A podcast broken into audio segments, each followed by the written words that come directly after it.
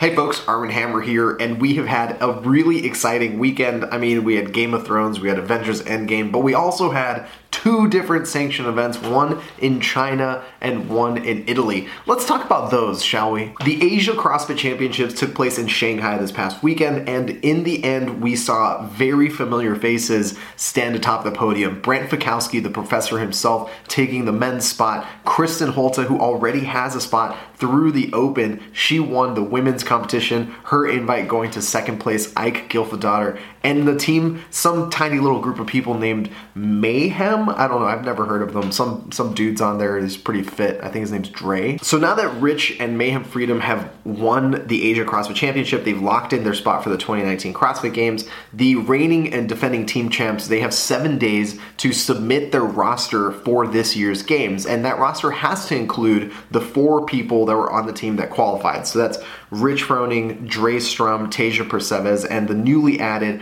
Chyna Cho, a CrossFit Games veteran that brought a lot to the table for this team. But they have those two alternate spots, one male, one female, and they can add in whoever they want to those spots. And from that roster of six, they're going to field a team of four two men, two women for the CrossFit Games. And I'm curious to see exactly what Rich does here because he has a lot of pull, and it's it's interesting that someone who has the opportunity now to actually reach out and recruit is not just having that opportunity, but is almost encouraged to create the most gnarly super team possible. So that's definitely something that we need to keep our eyes on in the near future. Now let's talk the CrossFit Italian Showdown because this is where kind of the calculus of who has a spot and where do sanctional invites go and how does the backfilling process work. That's where all of that mathematics comes into play. And really it, it matters because on the uh, Italian Showdown, there was only individual spots. There was no team competition. So the women's spot that went to the winner, Erin Vanden Drijch. Erin Vanden Drijch. I, I really hope I caught that one right. Vanden Drijch.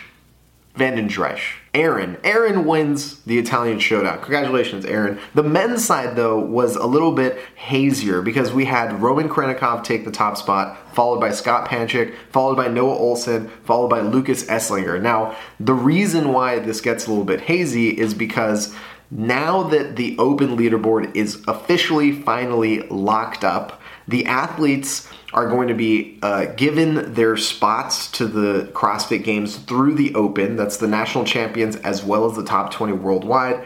And the trickle down of backfill is going to begin for the athletes in those qualifying spots that either decline their invite because they don't want to go to the CrossFit Games or decline their invite because they're going to be going on a team as opposed to individuals. And this is really important for a couple reasons. Here's why.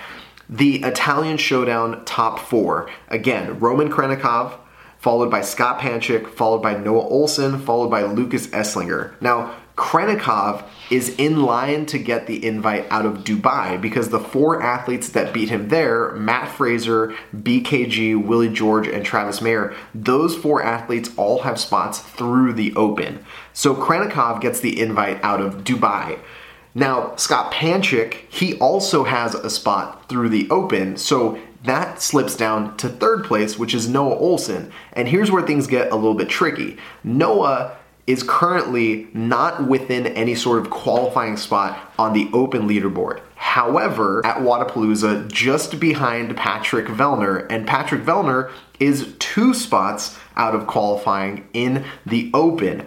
Now, the qualifying line for the Open is currently set. However, there are two athletes within that qualifying line that are probably going to be declining their invites. The first athlete is Rich Froning, who has his team and is only going to be going team and is definitely not competing individual. The second athlete is someone who was really controversial last week, and that's Devin Ford, and he's at the very end of that line. So if those two athletes decline their invites, the next people down the list are going to be invited, which are going to include Pat Vellner. And if Pat Vellner gets his invite through the Open, his sanctional spot from Wodapalooza is going to backfill down to Noah Ohlsen. And that means that if all of that goes according to plan, the Italian showdown spot is going to trickle all the way backfilled down to fourth place to Lucas Esslinger. See, it's so simple. I mean, it's just, there's nothing complicated or strange about this system at all. It all just completely makes sense the moment you just look at it. The trigonometry of backfilling aside, there is something else I wanted to talk about with the Italian Showdown, and that is the programming. Now, We've seen in the sanctioned events a wide range of approaches to programming, and some things have been repeated maybe a little bit too many times. We've seen a lot of one rep max snatches, we've seen a lot of heavy weightlifting, and that sort of thing maybe gets a little bit boring, maybe gets a little bit repetitive, maybe gets a little bit predictable. And it seems that most of the sanctionals are still trying to find their footing because in terms of referencing past events like regionals, the games, the open, or other, you know, outside of the CrossFit Games season events previously,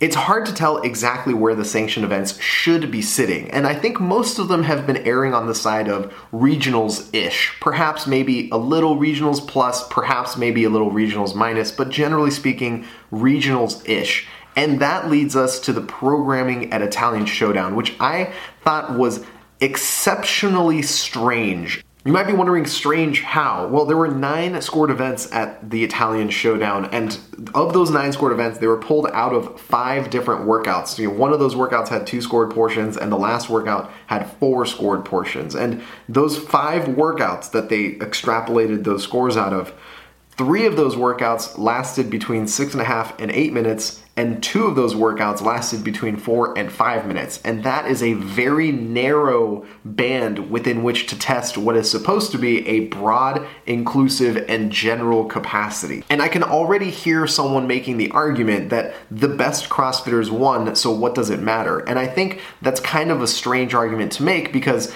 by definition, the best CrossFitters are going to win no matter what the events are, if there are enough of them. And absolutely, the best CrossFitters ended up on the leaderboard. I'm not saying that you know there was some sort of mix-up. I'm just saying that perhaps we need to be a little more, you know, aware that there has never been a single competitive CrossFit Games season that did not include a workout over 10 minutes ever before, and now suddenly we have an event that is exactly that. Remember, folks, there's a whole lot going on in our sport, and it's easy to miss some of the most interesting and exciting stories. And speaking of interesting and exciting stories, I'm currently wearing a CrossFit XY pullover, and I got this from CrossFit XY in Reykjavik, Iceland, where I am going to be this weekend for the Reykjavik CrossFit Championships.